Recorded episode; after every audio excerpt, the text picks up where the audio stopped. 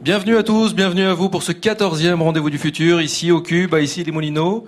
Cette émission est diffusée en direct, et diffusée en direct grâce aux moyens, aux talents techniques conjugués de la JD Carré, de Triple C, du Cube bien sûr, et de un air de chat. Elle est live tweetée sur le hashtag RDV Futur. Vous voyez le petit bandeau qui s'affiche juste en dessous. Euh, la règle du jeu est très simple. Durant une heure, nous dialoguerons avec notre invité. Un dialogue qui sera animé par Nils Asiosmanov, président du Cube, et Pierre Delacote, écrivain et expert en technologie de l'information. Moi, je suis Éloi Choplin et je ne suis que l'humble passeur, le passeur de vos questions, car comme pour chaque émission, cette émission se construit avec vos participations, vos contributions en amont, avant cette émission. Et pendant une heure, ensemble, vous pourrez poser vos questions sur le chat et sur Twitter, mais aussi sur Facebook. Vous êtes très nombreux à suivre cette émission et chaque émission, donc cette émission, je n'en doute pas. Merci à tous. Alors, après Joël Deroné, notre parrain, Claudie Agnoret, Jacques Attali, Bernard Werber, François Skeuten, Jean-Pierre Dionnet, Serge Tisseron, Didier Von Kovellart, Odile Deck, Gilles Clément, Daniel Kaplan, Bruno Marsloff, Jérémy Rifkin et Axel Kahn.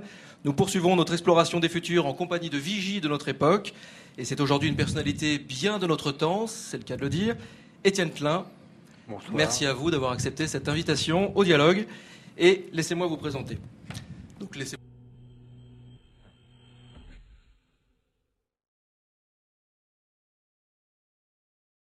philosophie à Centrale Paris. Homme de la frontière, Étienne Klein pense et écrit sur la ligne qui sépare et qui réunit la philosophie et la physique. Euh, partisan notamment d'une transmission différente des savoirs. Il parle par exemple de la réérotisation de l'acte de connaître. Nous y reviendrons. La connaissance, la soif d'apprendre et de transmettre est au cœur de ses réflexions. Parmi les quelques ouvrages que vous pouvez trouver dont il est l'auteur, euh, notons le petit voyage dans le monde des quantas, le small bang des nanotechnologies, le rugby quantique, euh, et plus récemment les anagrammes renversantes, bien sûr, chez Flammarion. Alors, avant de démarrer ce, grand dialogue qui va durer une petite heure, je m'octroie le privilège, messieurs, de la première question. Euh, et qui n'est pas forcément une question, je vais juste vous demander de revenir sur ce que vous avez voulu dire par la réérotisation de l'acte de connaître. Ah, c'est simplement que j'avais lu euh, lors d'un voyage en train le magazine TGV Magazine et j'étais tombé sur euh, une interview de Jean Rochefort, le comédien, à qui on demandait ce qu'il pensait du fait que euh, beaucoup de jeunes souhaitaient désormais faire du théâtre. Alors que nous, euh, dans les sciences, nous observons que les jeunes sont de moins en moins attirés par les sciences dures. Et il, avait répondu que si aujourd'hui un enfant de la bourgeoisie vient trouver son père en lui disant Papa, je veux faire centrale, le père lui dira Non, mon fils, tu feras le cours Florent. Et donc je m'étais interrogé sur le fait que, en quelques décennies, même peut-être moins qu'une décennie, notre appétit pour les savoirs scientifiques a, semble-t-il, euh, légèrement décru. Et je pensais donc qu'il fallait ré- réérotiser l'acte de connaître pour que notre libido sciendi, notre désir de comprendre le monde physique, par exemple, soit réactivé. Ce qui supposait d'inventer sans doute de nouvelles pédagogies, puisqu'on voit bien que les anciennes ne fonctionnent plus, et on voit aussi que les nouvelles n'ont pas brillé par leur efficacité. Et donc, euh, il y a une réflexion à faire sur euh, la bonne manière de transmettre les connaissances lorsqu'elles ne sont pas directement visibles par le biais des images, par exemple, et qu'elles demandent un peu de concentration, un peu de patience, un peu d'effort aussi. C'est ces, ces connaissances-là qui sont celles de la science d'aujourd'hui, qui sont très difficiles à transmettre aujourd'hui, sans doute plus qu'avant. Travail de longue haleine. Nils Alors j'avais une première question. Euh, bonsoir, euh. Bonsoir. Merci beaucoup d'être avec nous. J'avais une première question, mais j'ai quand même envie de rebondir tout de suite sur euh, celle de- d'Éloi et votre réponse. Est-ce que vous, pouvez- vous- vous ne pensez pas que justement euh, l'apport du numérique euh, dans la transmission de la connaissance peut amener une dimension ludique, pas juste pour le jeu, hein, mais dans la manière d'aborder euh, la connaissance, qui justement peut être intéressante? Enfin, c'est un domaine dans lequel je ne suis pas compétent, mais je n'observe pas que le numérique, pour l'instant, ait révolutionné la connaissance intime des personnes. Je veux dire par là que, sans doute, euh, enfin, moi je, parle à partir de mes étudiants, c'est eux qui sont mon laboratoire, et je vois qu'ils savent beaucoup plus de choses euh, que les gens de ma génération au même âge. Simplement, euh, ils ont un mal fou à se concentrer, ils ont besoin de voir les choses bouger de sorte que si on veut faire des cours dans lesquels ils restent assis, il faut dépenser beaucoup plus d'énergie et virevolter beaucoup plus euh, dans les sujets qu'on aborde qu'autrefois. Autrement dit, j'ai l'impression que les nouveaux médias sont tellement attirants, attractifs, rapides, mobiles, qu'ils ont changé notre rapport à l'écrit, à l'image. Et les jeunes dont je parle sont des gens qui, depuis qu'ils sont nés quasiment, voient des écrans, c'est-à-dire un mélange d'images et de textes, et ils échappent ainsi à la linéarité du livre. Or, il me semble que la science, elle a à voir avec le livre, elle a à voir avec la linéarité du livre. C'est-à-dire, vous êtes obligé d'avancer, et s'il y a une difficulté, ben, vous êtes obligé de, de, la passer, alors quitte à revenir un peu en arrière, puis à repartir, mais vous ne pouvez pas la, y échapper. Vous devez lire l'intégralité du livre. Mmh. Et aujourd'hui, il me semble que si sur un écran on tombe sur euh, une difficulté ou sur un sujet qui est moins intéressant, il y a tout ce qu'il faut autour pour que l'attention soit déplacée. Autrement dit, je crains que, la science soit victime d'une espèce de, crise de la patience qui euh, affecte tous les secteurs de la vie sociale, même de la vie individuelle, psychique, intellectuelle. Et cette crise de la patience touche en premier lieu, me semble-t-il, la science. Alors, je vais passer à ma première question, donc, euh, qui est, euh, en fait, on a un petit rituel aussi. Ici, à chaque fois, on commence par euh, une citation qui a à voir avec le futur et qui sert de première question.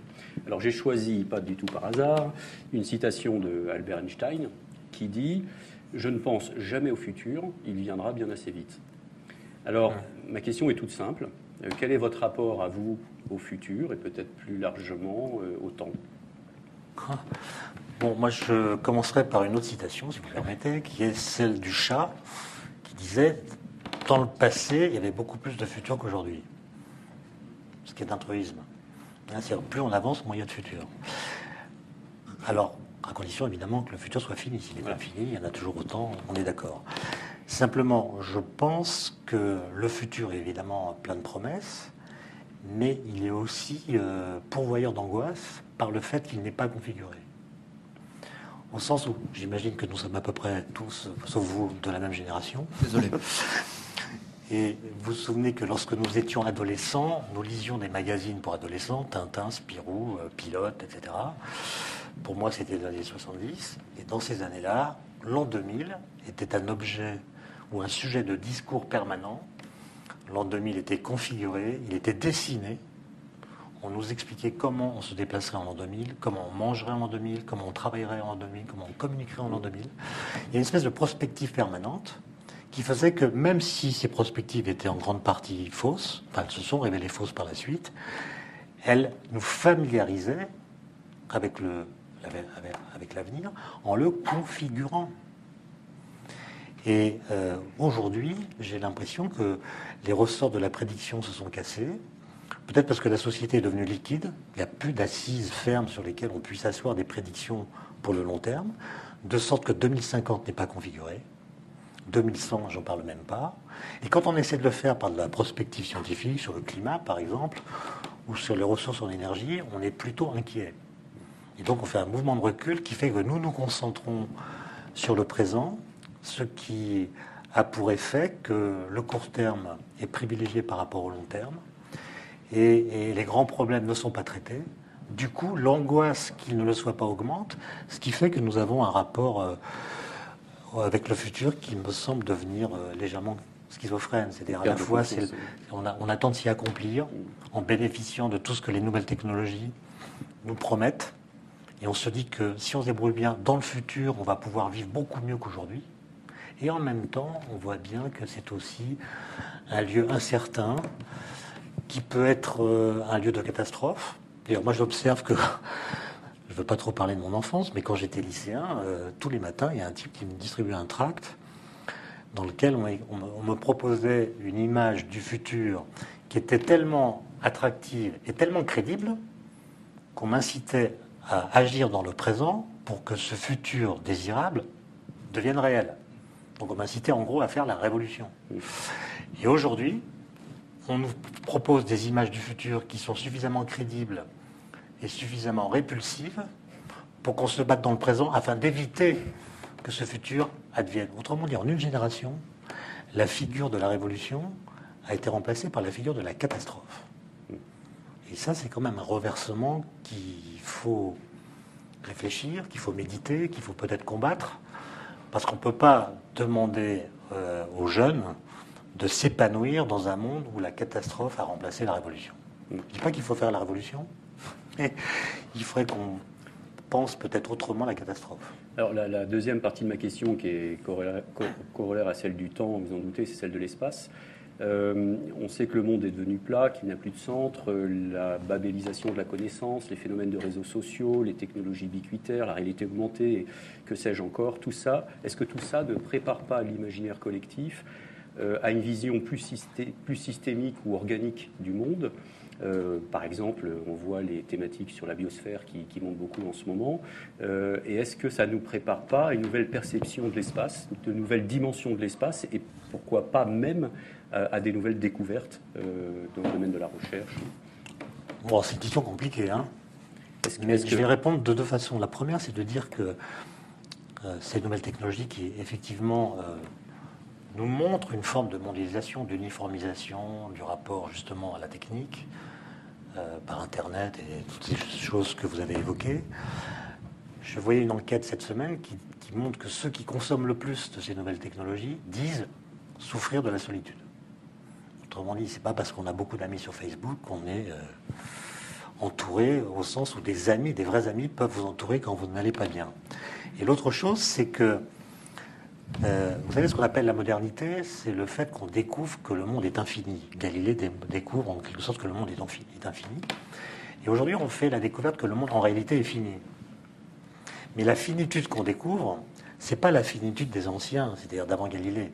La finitude des anciens, c'était une finitude qui était en fait corrélative d'un certain sens de la mesure, d'un certain sens de la sagesse. On ne peut pas désirer infiniment, il faut savoir cantonner ses désirs mm. dans le domaine du sage ou du raisonnable. Et puis, euh, écrit un livre sur le passage du monde clos au monde infini avec Galilée. C'est ce qu'on appelle la modernité, dans laquelle va se développer la science moderne, etc.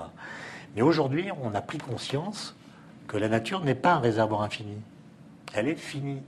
Et l'infinitude dont je parle et qui est corrélative de cette postmodernité, c'est le fait que tous les jours, nous rencontrons des murs, des murs physiques, même si numériquement, on a l'impression qu'effectivement, il n'y a plus de murs. Mais il y a des murs physiques, à propos de l'énergie, à propos du réchauffement climatique. Je ne vais pas refaire un, dessin, mais on voit que la nature n'est pas simplement euh, une puissance infinie, c'est aussi un réceptacle dans lequel nos actions ont un effet qui rétroagit sur nous. Et ça, c'est quand même une révolution qui fait que euh, nous devons sans doute modifier notre rapport à cet espace dont vous parlez, aussi à la nature, parce que le développement qui a été rendu possible par la modernité n'est pas durable. C'est-à-dire nous sommes 7 milliards, bientôt 10, dit-on.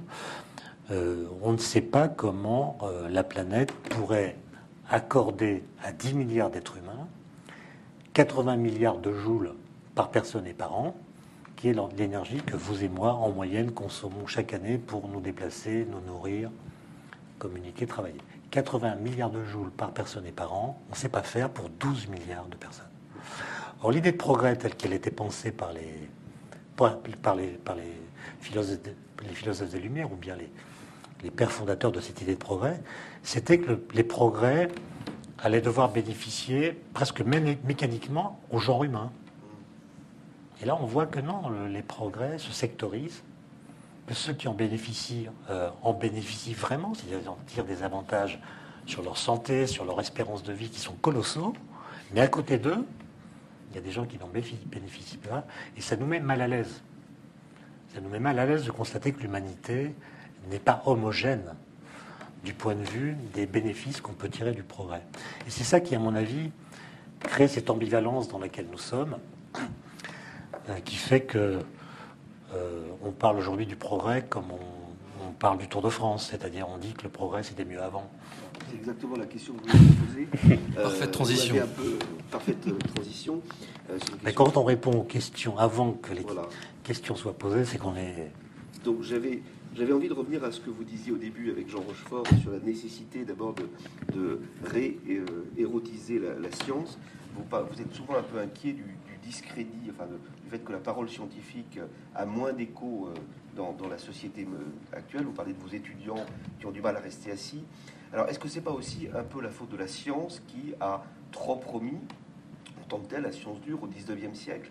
Avec une vision euh, qui était euh, euh, qui était qui dépassait finalement la science a pris la, la place de la métaphysique a répondu à toutes les Mhm. questions donc est-ce qu'il n'y a pas est-ce qu'il n'y a pas aussi à s'interroger sur la sur la science elle-même sur ce qu'elle promet ou ce qu'elle promet pas et finalement revenir un petit peu sur sur ce qu'était le statut du scientifique dans les siècles précédents notamment au 19e siècle? Non, je suis d'accord avec vous, euh, mais je ferai une nuance. C'est que la science n'a jamais, n'a jamais rien promis. La science ne parle pas. Il y a des gens qui parlent à sa place. Et qui, effectivement, au 19e siècle, notamment à la fin, ceux qu'on appelle les scientistes ont promis que la science permettrait de répondre à toutes les questions que nous nous posons. Aux questions scientifiques, bien sûr, mais également aux questions morales, questions qui sont liées aux valeurs, et que la science allait nous dire euh, comment on peut construire une morale scientifique. Renan disait cela, par exemple. Et je pense que, et là je suis d'accord avec vous, nous sommes revenus de cela, et nous avons constaté, le XXe siècle nous y a aidé d'ailleurs, que la science ne répond qu'aux questions scientifiques, qui sont très peu nombreuses, et qui, à la vérité, n'intéressent pas grand monde. Bon, dans ma discipline, c'est quoi les grandes questions? C'est euh, où est passée l'antimatière, qui était présente dans l'univers primordial et qui n'existe plus dans l'univers actuel? D'où vient que les particules élémentaires ont acquis une masse non nulle? Et puis, qu'est-ce que c'est que l'énergie noire, la matière noire? Voilà, on a des questions comme ça, qui sont des questions bien posées, auxquelles on ne sait pas répondre aujourd'hui. Et c'est des questions qui, il faut le reconnaître, n'intéressent pas grand monde. Mais tout le monde est d'accord pour dire que la science est une démarche de connaissance qui pourra répondre à ces questions. Elle est la seule à pouvoir le faire. Autrement dit, on lui accorde un monopole pour ces questions-là. Il faut revenir sur ce monopole ou bien Non. demander à la science de, de poser des questions ou d'aborder des questions métaphysiques, comme le font quand même beaucoup de scientifiques, à nouveau. Alors, non, simplement- Kahn, par exemple, Simplement, le euh, biologiste, lui, euh, euh, s'interroge un peu sur les questions métaphysiques. Oui, alors simplement, les questions les plus importantes, en tout cas qui ont pour nous le plus de valeur, sont celles qui concernent l'amour, la liberté, la justice, le vivre ensemble. La mort. la mort, etc. Et donc on pourrait dire en première approximation, ces questions, nous devons y répondre sans la science. Parce que la science ne nous parle pas de cela. Mais c'est simplement une première approximation. Parce que par exemple, quelqu'un qui, un humain, aujourd'hui sur la Terre, qui sait que l'homme est apparu dans l'univers il y a seulement 2 millions d'années, que l'univers a au moins 13,7 milliards d'années, autrement dit que l'univers a passé le plus clair de son temps sans l'homme. Cette personne qui est au courant de ce résultat scientifique ne va pas penser son rapport à l'univers de la même façon que quelqu'un qui pense que l'univers a 6000 ans et que l'homme y est apparu tel que nous le connaissons aujourd'hui. Autrement, il y a des découvertes scientifiques qui nous décentrent et obligent à reconfigurer notre rapport à ce qui nous entoure. Et donc, vous voyez bien que la, la frontière entre le scientifique et le non scientifique est une frontière qui existe, mais qui est poreuse. Elle n'est pas complètement étanche. Et d'autre part, il y a des découvertes scientifiques qui correspondent à ce que un philosophe que j'aime beaucoup, qui s'appelle Jacques Maurice Merleau-Ponty, appelait des découvertes philosophiques négatives. La question du temps, c'est une question métaphysique. Est-ce que le temps existe? Quelle est sa nature? Bon. Mais Kant en a parlé, Husserl en a parlé, Heidegger en a parlé, Aristote en a parlé. Ils ont produit des systèmes très intéressants. Mais à un moment ou scientifiques. mais à un moment, qui ont influencé les scientifiques, mais à un moment ou à un autre, arrive Einstein, qui écrit la théorie de la relativité restreinte, qui est une nouvelle théorie de l'espace et du temps. Et la question est de se poser de, la question qu'on doit se poser, est de savoir si la théorie d'Einstein rencontre Kant, qui a fait une thèse sur l'espace et sur le temps. Est-ce que c'est deux théories qui parlent de choses différentes? Est-ce qu'elles se touchent? Si elles se touchent, est-ce qu'elles sont en accord l'une avec l'autre ou est-ce qu'elles sont, sont en contradiction? Autrement dit, il y a des résultats scientifiques qui viennent contraindre l'ensemble des réponses philosophiques qu'on peut apporter à une question philosophique. Et c'est ça qui est intéressant, c'est de regarder ces lieux de contact, et il y en a quelques-uns, l'espace, le temps, la matière, l'énergie, l'âge de l'univers, son éventuelle origine. Et du coup, même si la physique n'a pas vocation à traiter des questions métaphysiques, il existe néanmoins certaines questions métaphysiques à propos desquelles la physique a des choses à dire, même si elle ne répond pas complètement à la question. Par exemple, un exemple tout bête que je ne vais pas traiter. Que veut dire changer? Question simple. Qu'est-ce que ça veut dire changer? C'est un problème philosophique qui a tourmenté les Grecs. Et bien aujourd'hui en physique, on a des petites indications qui peuvent aider à mieux répondre à cette question. Et quand par exemple Stephen Hawking, dans un de ses derniers livres, dit euh, J'ai pas besoin de, Dieu pour expliquer l'univers, euh, il me suffit des, lois de la gravitation. Ne me faites pas rire. D'accord. D'accord Est-on sûr de l'existence de Stephen Hawking D'abord, Stephen Hawking n'écrit pas ses livres, comme vous le savez, il ne peut pas le faire. Il a écrit un, livre euh, il y a quelques années qui s'appelait Une brève histoire du temps. Et c'est toujours le même truc, il fait 180 pages sur la théorie des supercordes. Puis dernière page, Dieu arrive. On ne sait pas pourquoi, il arrive comme ça. Et dans le premier livre, c'était Bientôt, grâce à la théorie des cordes, nous connaîtrons la pensée de Dieu. Donc on apprend là que Dieu pense, qui est en soi une information théologique de première importance. Et puis il y a une espèce de naïveté comme ça à parler de Dieu sans dire de quel Dieu on parle. Et puis là, dans le dernier livre que vous citez, effectivement, pareil, 180 pages sur la théorie des cordes. Puis dernière page, finalement, on n'a pas besoin de Dieu pour créer l'univers les lois de la gravitation ont suffi pour le faire. Mais vous voyez la naïveté du truc. Et on Parce que, de ça, en fait. Voilà, et, après ça fait la une du Times, ça fait la une de la presse française. Et prenons-le au sérieux. Imaginons qu'effectivement, au début, entre guillemets, il n'y avait pas d'espace, pas de temps, pas de matière, pas d'énergie, pas de rayonnement, mais il y avait les lois de la gravitation. Qui a créé les lois de la gravitation? Alors les lois de la gravitation sont là, transcendantes, et pof, elles créent l'univers. Ça veut dire que si vous définissez Dieu comme étant celui qui a créé l'univers, vous devez admettre que les lois de la gravitation, c'est Dieu. Et à ce moment-là, quand vous tombez dans les escaliers, sous l'effet de la gravitation, sans le savoir, vous accomplissez une action de grâce. Et donc, cette, vous voyez, cette, naïveté-là, elle est quand même coupable, d'autant plus que la théorie des cordes sur laquelle il s'appuie est une théorie dans laquelle la gravitation n'est pas inscrite dans les principes de la théorie. Il n'y a pas de gravitation au départ, simplement, et c'est ce qui a fait le succès de cette théorie, elle permet de prédire l'existence de la gravitation. Ce qui veut dire que la gravitation est secondaire par rapport au principe de la théorie des cordes. Donc dire que la gravitation est l'origine de l'univers, alors qu'elle-même est l'effet d'une cause qui, sont, qui est contenue dans les principes de la théorie des cordes, vous voyez que c'est un abus de langage. Et donc, là, je vous rejoins quand les scientifiques font de la publicité mensongère. Ils font des promesses comme au début, enfin la fin du XIXe siècle. C'est ce que les Américains appellent du hype, une publicité exagérée, avec une naïveté confondante. Par exemple, jamais on interroge le lien qu'il y a entre l'origine de l'univers et l'univers lui-même. Est-ce que l'origine fait partie de l'univers ou est-ce que l'origine est transcendante par rapport à l'univers? Et lorsqu'on est physicien, on est condamné, lorsqu'on parle de l'origine de l'univers, à invoquer des lois physiques ce qui pose la question du statut des lois physiques par rapport à l'univers. Est-ce qu'elles étaient là avant ou pas? Est-ce que vous croyez en Dieu Mais de quel Dieu vous parlez? C'est-à-dire, c'est-à-dire de Dieu vous parlez Est-ce que vous parlez d'un principe créateur, une sorte d'entité transcendante qui a déclenché l'univers? Bon, j'ai écrit un livre là-dessus. Hein. je vous rappelle que nous n'avons pas la preuve scientifique aujourd'hui que l'univers a une origine. Et nous n'avons pas non plus la preuve scientifique qu'il n'en a pas eu. Autrement dit, la question l'univers a-t-il eu une origine est une question ouverte. Et quand je, je parle du mot origine, là, je parle d'une origine absolue. C'est-à-dire, il n'y a absolument rien, puis tout d'un coup, il y a une première chose. La transition entre le non-être et l'être, c'est ça l'origine. Si vous dites qu'à l'origine, il y a telle et telle chose, vous allez poser la question de savoir de quoi cette chose dérive-t-elle donc vous n'avez pas décrit l'origine, sauf à invoquer une, cause première qui était présente de toute éternité. Et vous voyez que la, question de l'origine, c'est une question très difficile.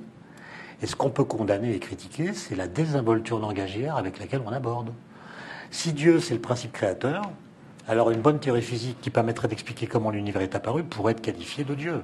Et finalement, les scientifiques se contentent de débaptiser, si l'on peut dire, Dieu et lui donner un autre nom, les, lois de la gravité. Oui, alors. C'est un autre nom de Dieu. Écoutez, en fait, aujourd'hui, on parle du Big Bang comme on en parlait il y a 50 ans.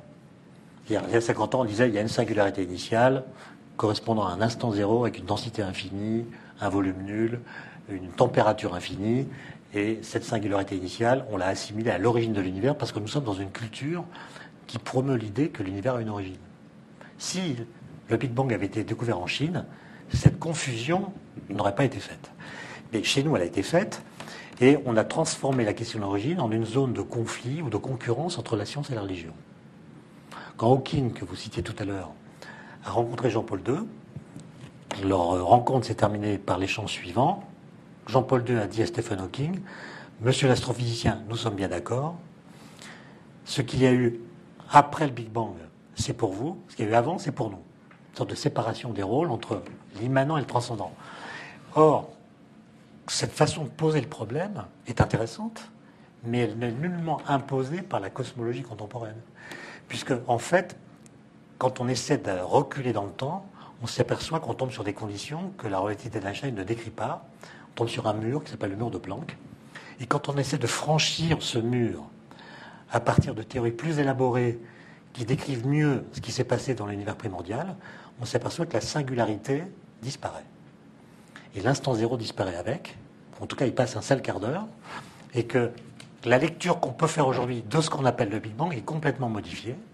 Ça n'est plus l'explosion originelle qui a engendré tout ce qui existe, l'espace, le temps, la matière, etc. C'est une transition de phase entre un univers d'avant et l'univers actuel qui est en expansion. Et donc, on n'est plus dans la description de l'origine. Et, je ne sais pas pourquoi, aujourd'hui, on continue à parler du Big Bang comme on en parlait il y a 50 ans, alors que son statut épistémologique a complètement changé. Vous dites que si vous étiez chinois, vous ne verriez pas les choses de la même manière, vous ne parleriez pas d'origine. Oui, parce que les Chinois ne se sont jamais intéressés à la question de l'origine de l'univers, parce que pour eux, cette question n'a aucun sens. Puisque pour eux, l'univers n'est qu'une succession de processus. Il n'y a jamais eu de non-être. Il y a toujours eu quelque chose qui évolue. Et dans un tel monde, la notion d'origine qui serait le passage faisant passer du néant à l'être n'a aucun sens. Et la notion de Dieu n'a pas non plus beaucoup de sens Non, il n'y a pas de transcendance pour les Chinois. Il n'y a que de l'immanence. Je vous propose juste un petit jeu pardon de vous interrompre, un petit jeu euh, proposé plutôt par Axel Kahn, qui était notre invité dans une émission précédente, et qui vous, qui vous lance un petit défi, qui vous propose de jouer avec lui sur une petite, euh, une petite touche de prospective.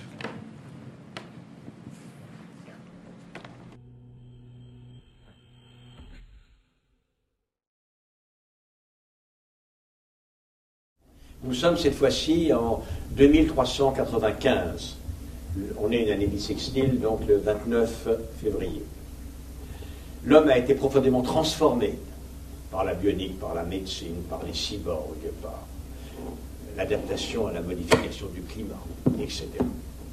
Imaginons que, ça n'existe pas, que vous soyez l'équivalent d'un Deus ex machina.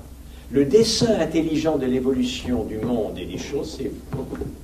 Cet homme qui va apparaître, comment le ferez-vous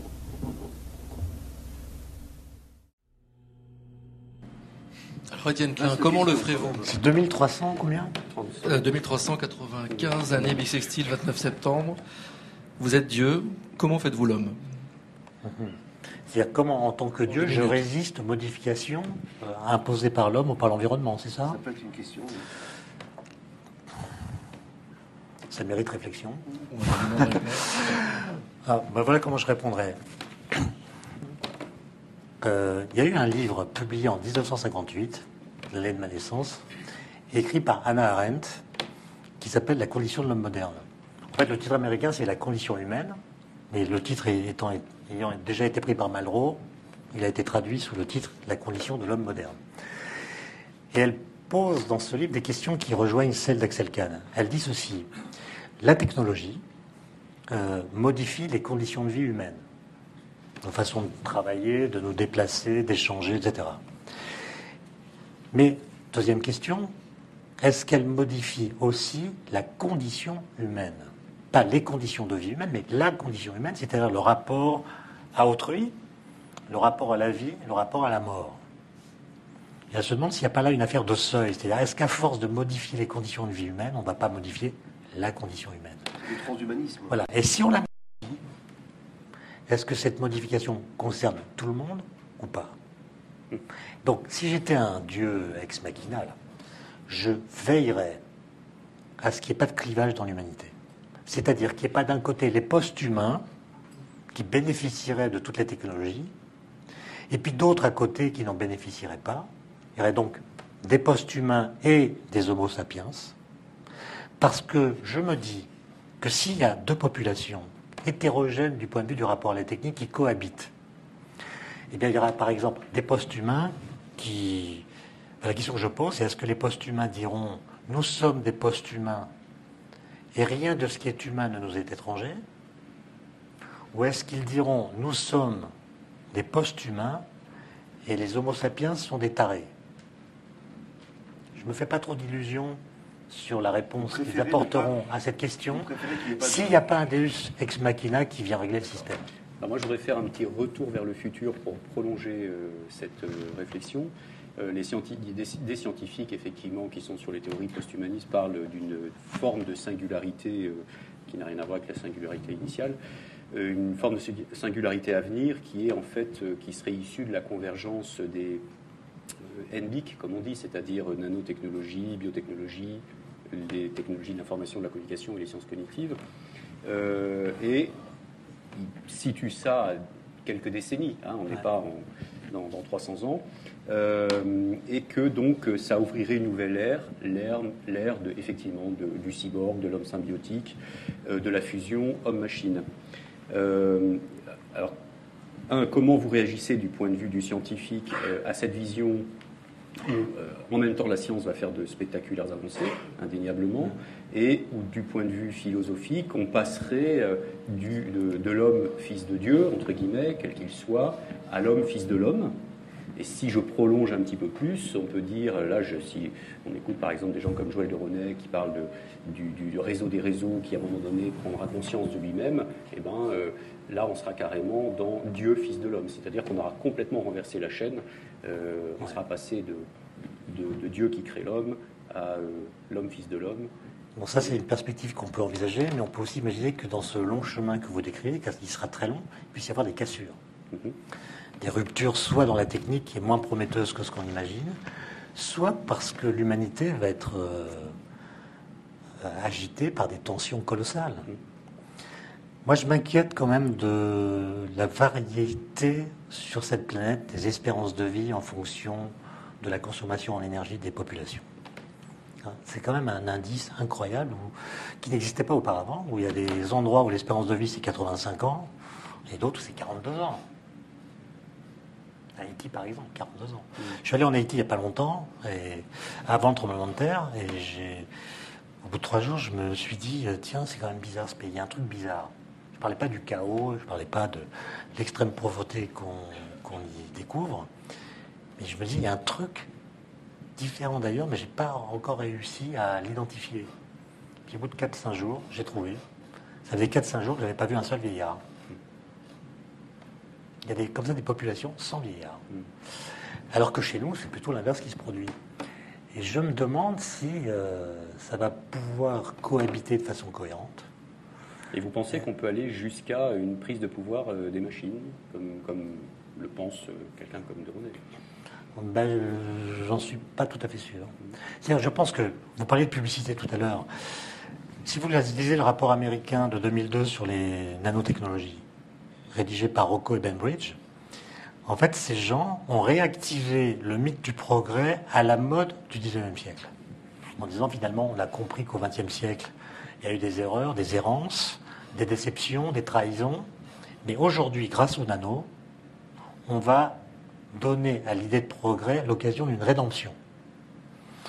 Et la, première page est complètement délirante. Ils annoncent une révolution de civilisation. Ils disent que grâce au nano, on va tout comprendre, l'univers matériel, mais aussi la conscience. On va résoudre le problème de la fin dans le monde, la paix. On va garantir la paix perpétuelle, estomper la barrière entre les langues. Enfin, c'est un délire, quoi. Et on promet le salut. On promet le salut. Oui, oui, c'est un rapport officiel. C'est ça qui est inquiétant. Il a fallu faire une publicité excessive pour obtenir les crédits qui ont permis aux nanosciences de se développer. Or, moi, je pense que aujourd'hui, la question de savoir comment dire ce que nous savons et comment expliquer ce que nous faisons est une question éthique.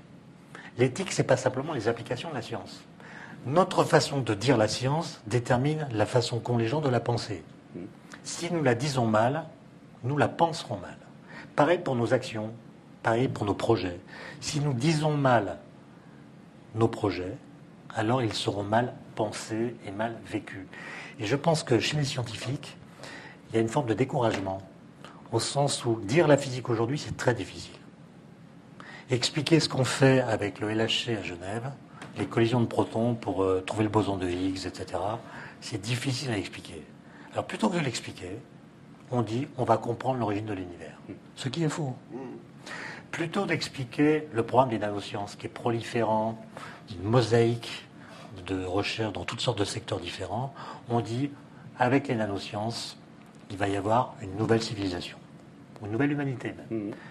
Et là, on se fait piéger, comme vous le remarquez vous-même. C'est-à-dire, les gens disent, mais une nouvelle civilisation, c'est vrai ça, mais ça serait intéressant qu'on en discute. Ça nous concerne, donc parlons-en. Et là, les débats deviennent euh, terribles, parce que ceux qui ont fait ces promesses sont piégés et sont soupçonnés de vouloir déterminer le futur en dehors de tout débat démocratique. Alors, justement, euh, est-ce que, là vous parlez un peu d'un- divorce qui peut exister, est-ce qu'il n'y a pas un divorce grandissant entre la, f- la- la science fondamentale, la physique, des gens comme vous qui s'interrogent sur- quand même sur des questions métaphysiques, et puis la technoscience qui, elle, est tirée par le marché, par euh, les clients, par, euh, et qui, elle, se ne doute de rien, et qui, au contraire, il y a une fuite en avant purement technologique, c'est la technologie qui attire la science et le marché qui, qui pousse la technologie, en quelque sorte. Bon. Est-ce que c'est pas Comme- dangereux? Comme vous l'avez compris, je n'ai rien contre la technologie. Mais je remarque que son statut a changé.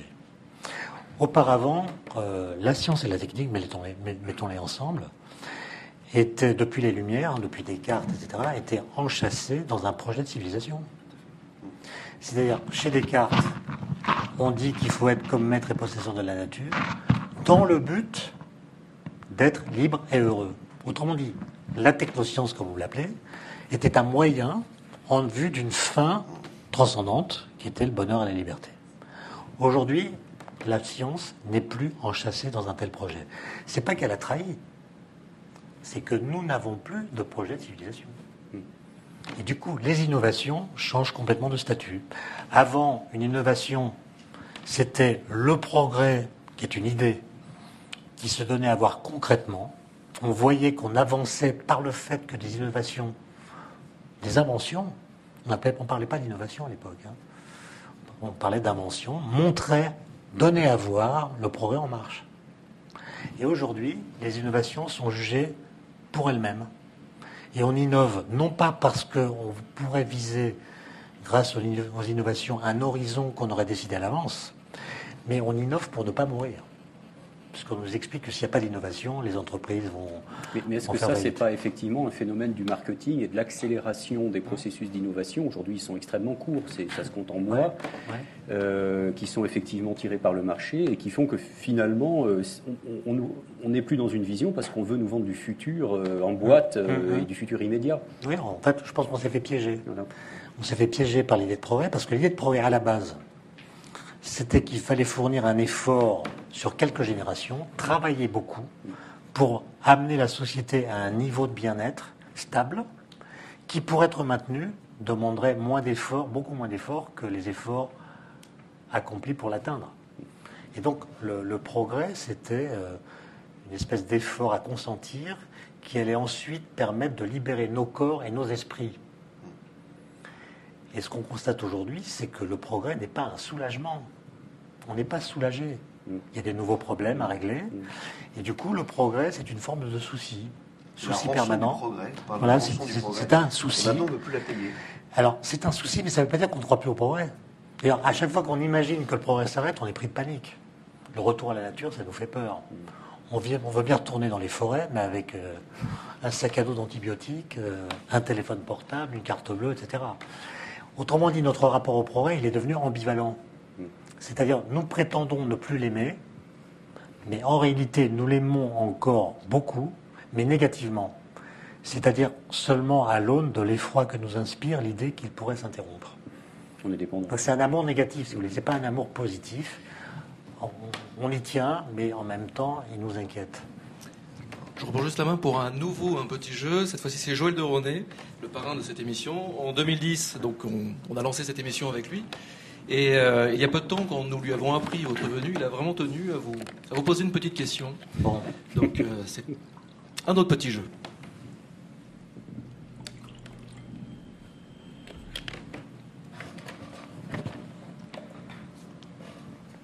Mon cher Étienne, bravo pour ton magnifique livre sur les anagrammes que j'ai adoré.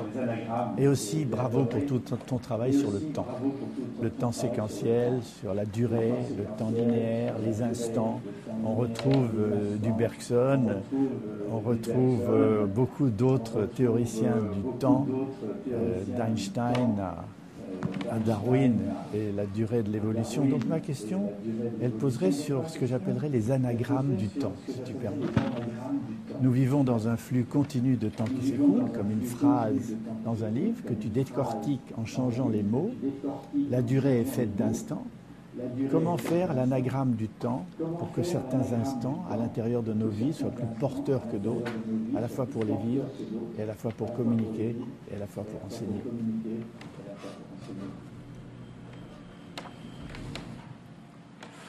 Qu'est-ce que vous pouvez lui répondre Alors d'abord, ça me fait très plaisir d'entendre Joël de René, avec qui j'ai passé une délicieuse soirée il y a quelques jours. Il ne m'avait pas annoncé qu'il me piégerait par une question difficile.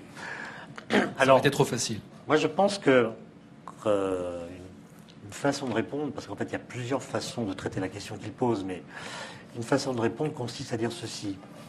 Il me semble que grâce aux instruments que vous avez évoqués tout à l'heure, nous avons tendance et c'est ce que reprochait d'ailleurs Bergson aux physiciens, de traiter le temps comme de l'espace. C'est-à-dire de dire que finalement le temps est déployé comme il l'est dans nos calepins, et qu'en fait les moments du futur existent déjà, ils attendent simplement qu'on arrive, et quand on sera arrivé à eux, on dira c'est aujourd'hui et non pas c'est demain. Donc comme si l'espace-temps était intégralement déployé, et euh, finalement comme si le temps était un espace qu'on peut coloniser, qu'on peut gérer, qu'on peut préparer, qu'on peut. Or, raisonner de cette façon, c'est oublier qu'il y a, même si beaucoup de ressemblances les relient, une énorme différence entre l'espace et le temps, qui est que dans l'espace, les mouvements sont réversibles. On peut choisir d'aller ici, en revenir, etc. Et en principe, on peut aller en n'importe quel point de l'espace. En principe, en pratique, c'est plus compliqué surtout quand il y a des embouteillages.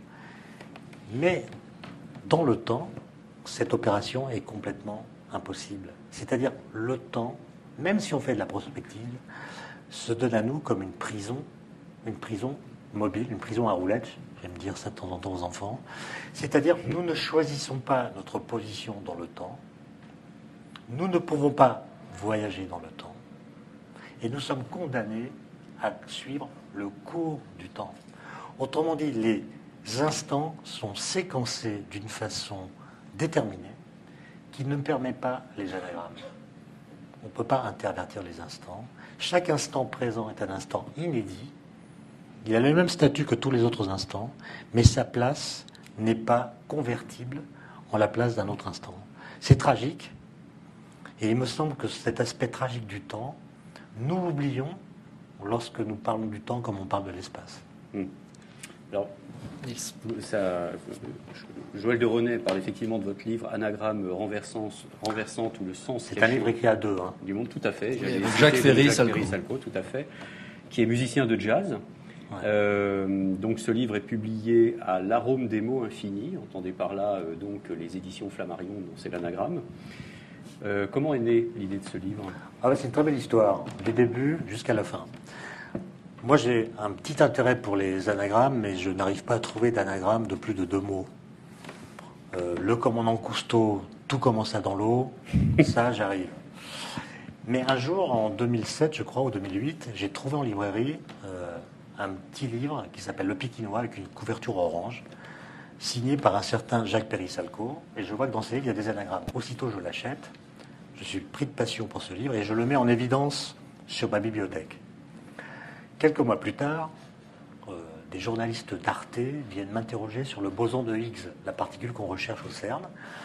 il me filme chez moi devant ma bibliothèque et les images passent non pas euh, sur Arte, la télévision, mais sur le site web. Un ami de Jacques Perissalco que je ne connais pas euh, voit le livre sur la bibliothèque, parce qu'il a regardé ce reportage, téléphone à Jacques Perissalco en disant J'ai trouvé le gars qui a acheté ton livre. Il en a pas, parce qu'il n'avait pas vendu beaucoup. Et quelques années plus tard, je crois que c'était en 2010, je vais à Tours pour une conférence de physique. Il y a un petit article sur cette conférence dans la presse régionale, et Jacques Perissalco, qui habite Tours, vient à la conférence, se présente à moi, on boit un pot, on devient amis, et je lui propose assez rapidement qu'on fasse un livre sur les anagrammes. Et lui, il a, il a un talent, c'est même un génie, de, il est musicien de jazz, hein. Ouais. et donc il, il s'amuse à faire des anagrammes avec les notes. Ouais. Mais il, a aussi le talent, je ne sais pas comment il fait d'ailleurs, de, de trouver des anagrammes de phrases extrêmement longues. Et on ne l'a pas fait avec des logiciels. Par exemple, si vous prenez un logiciel pour trouver l'anagramme d'Albert Einstein, il va vous en proposer certainement beaucoup, mais jamais rien n'est établi, Mhm.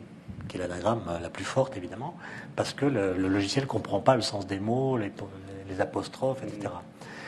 Et, et lui est capable d'en trouver euh, de trois lignes. On va revenir sur le jazz, mais euh, moi j'ai eu envie de faire mon Étienne Klein aussi sur les anagrammes pour votre venue spécialement. Donc j'ai- j'ai pris la révolution numérique et là, parce qu'on est au cube. Et euh, donc ça peut donner, en inversant les lettres, relation qu'il a sûrement voulu. Et ça, ça m'a beaucoup plu. Ben voilà. Parce que euh, la révolution numérique, c'est d'abord celle, euh, on l'a dit, euh, des réseaux sociaux, des nouvelles formes de- d'empathie sociale, des nouvelles formes de relations. Euh, donc ma question, c'est qu'est-ce qu'Internet et le numérique changent aujourd'hui euh, dans vos- les pratiques de la recherche en général, puis dans votre manière de travailler à vous en particulier, dans votre relation à l'écosystème, par exemple, de la recherche? Est-ce que ça a changé quelque chose dans vos pratiques? Ben, ça a tout changé, hein, dans nos métiers comme dans tous les métiers, je pense. Dans tous les métiers qui n'ont pas directement à faire à la manipulation de la matière.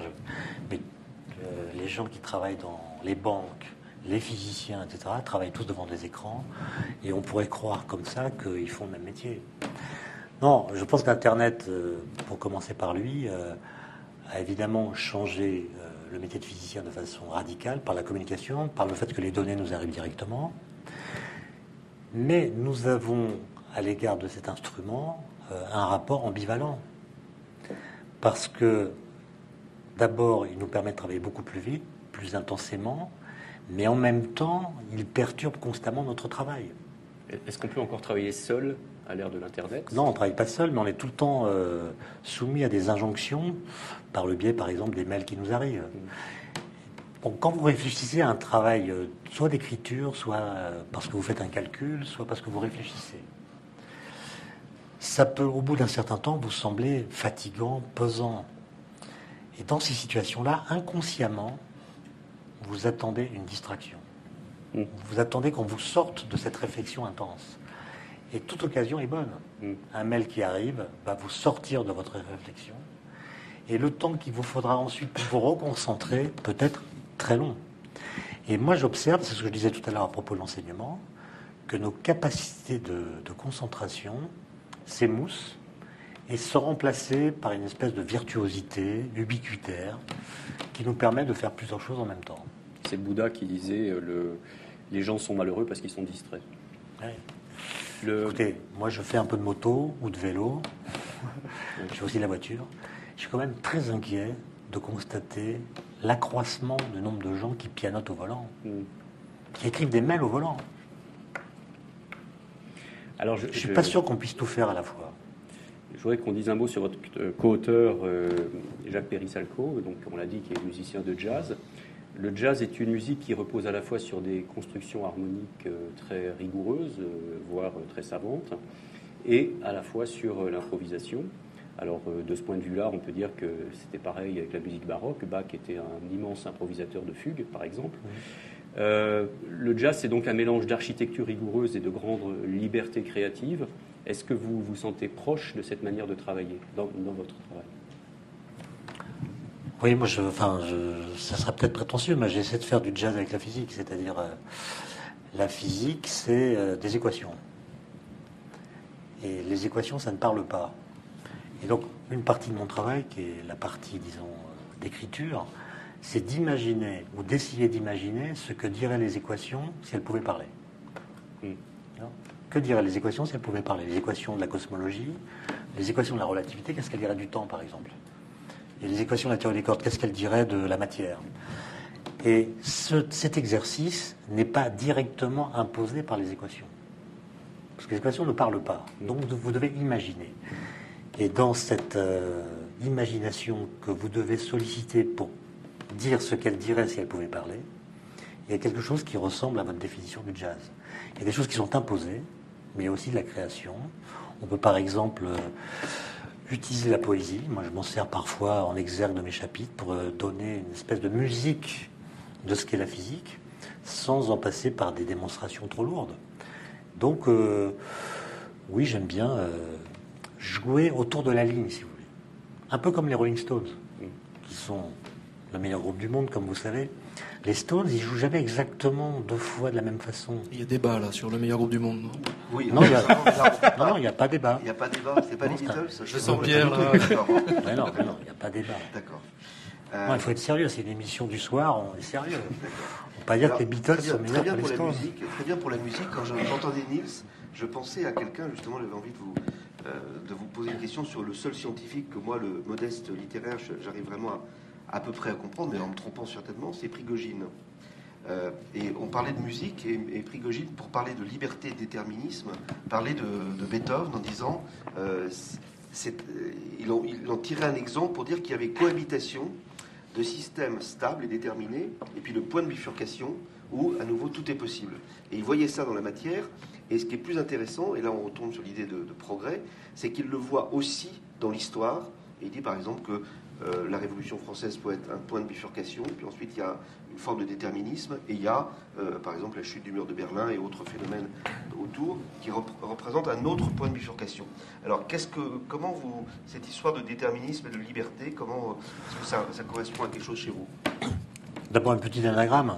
Ah oui. La Révolution française Oui. A comme anagramme un veto corse la finira. Hein, c'est Napoléon qui vient finir la Révolution. Et donc ça ressemble à une bifurcation au Ouais, sens de Prigogine. Bon, D'un point de vue théorique, je ne suis pas du tout d'accord avec Prigogine. Non pas sur ce que vous avez dit, mais sur ses livres sur le temps. Oui. Parce que Prigogine, justement, est un chimiste qui confondait le temps et les phénomènes temporels. Et qui pensait que le temps devait ressembler à ce qui se déroule dans le temps.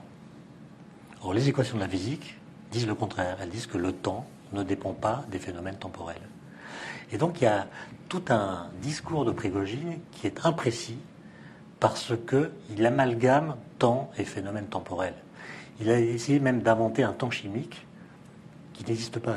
Les phénomènes chimiques ont une temporalité propre qui est celle des phénomènes chimiques, mais ils se déroulent dans le temps chimique. D'ailleurs, quand on mesure la durée d'un phénomène chimique, on prend une horloge comme pour mesurer la durée de tous les autres phénomènes. Maintenant, ce qu'il dit sur le progrès, c'est une autre question, et là je, je trouve un écho plus, plus, plus favorable dans ce que vous avez dit, c'est-à-dire, je, je pense que par exemple Internet était imprévu. Et c'est quand même un point de bifurcation dans l'histoire de l'humanité, comme a été euh, l'invention de l'imprimerie, etc. De même que si elle advient, ce qui n'est pas certain, la disparition du livre sera un autre point de bifurcation. Moi, je suis persuadé que si on perd le livre, on perd la science. D'ailleurs, c'est le moment de rendre hommage à Ray Bradbury qui vient de poser- mourir. Là, vous me brûlez, si vous Bah, voulez. ah oui, brûlé. Euh, Fahrenheit 451, c'est l'idée qu'on est dans une société qui ne tolère plus l'existence des livres. Et, et je suis pas très inquiet, mais je constate que mes étudiants ne lisent plus de livres. Ah, Et la question, la question que je pose, et ça c'est une question euh, très difficile, c'est comment enseigner à des gens qui ne lisent pas de livres. Comment vous faites? Et le livre numérique euh, C'est pas possible?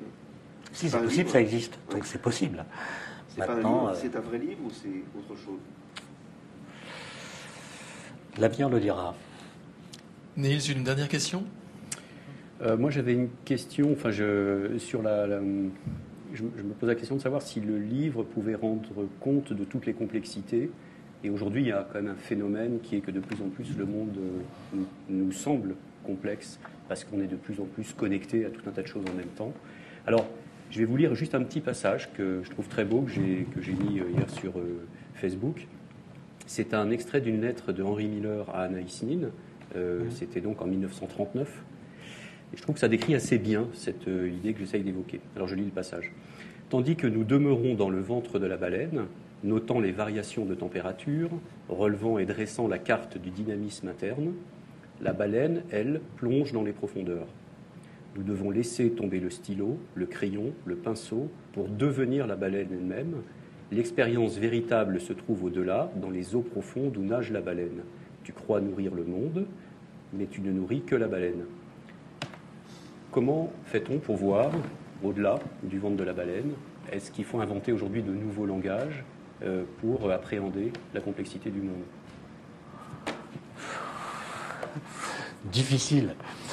Mais vous avez dit vous-même que, que, la physique nécessiterait hum. un nouveau langage. Oui, parce que la physique, elle est.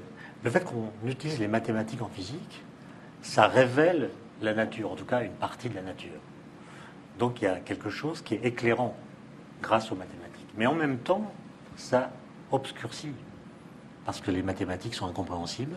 Et du coup, la physique que nous faisons aujourd'hui ne peut, ne peut plus être dite par des mots simples.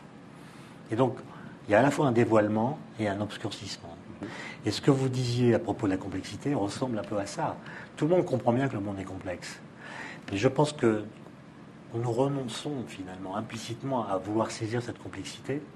Et dans ce monde très vaste, très compliqué qui nous entoure, nous essayons de restituer à notre échelle des îlots de stabilité, des îlots de ressemblance. On va se créer un réseau euh, sur Facebook ou ailleurs, mais c'est un réseau qu'on tente d'organiser, sur lequel on a une certaine maîtrise. Dès que quelqu'un nous y dérange, on l'exclue. Et donc, dans ce chaos ambiant, on essaie de fabriquer des zones stables qui rassurent notre psyché, si vous voulez. Et du coup, le monde euh, en tant que tel, nous sommes complètement étrangers. C'est simplement que dans ce monde étranger, on va créer un espace de familiarité dans lequel on sera à l'aise. Je pense que ce que désire notre cerveau en premier lieu, c'est du confort psychique.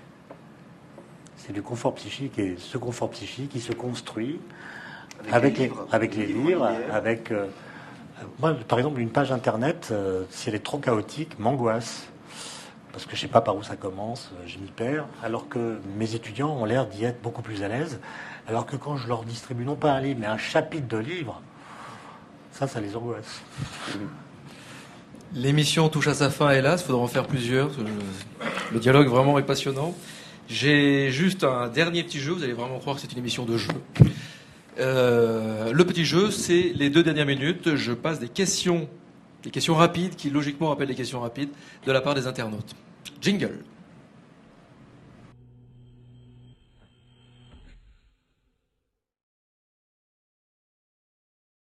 prends une, euh, une première question, une question d'Amélie. Euh, en philo, il y a des familles de pensée. Est-ce que vous avez trouvé la vôtre? Ah non, moi j'en ai plusieurs. J'ai, Ça peut pas être simple.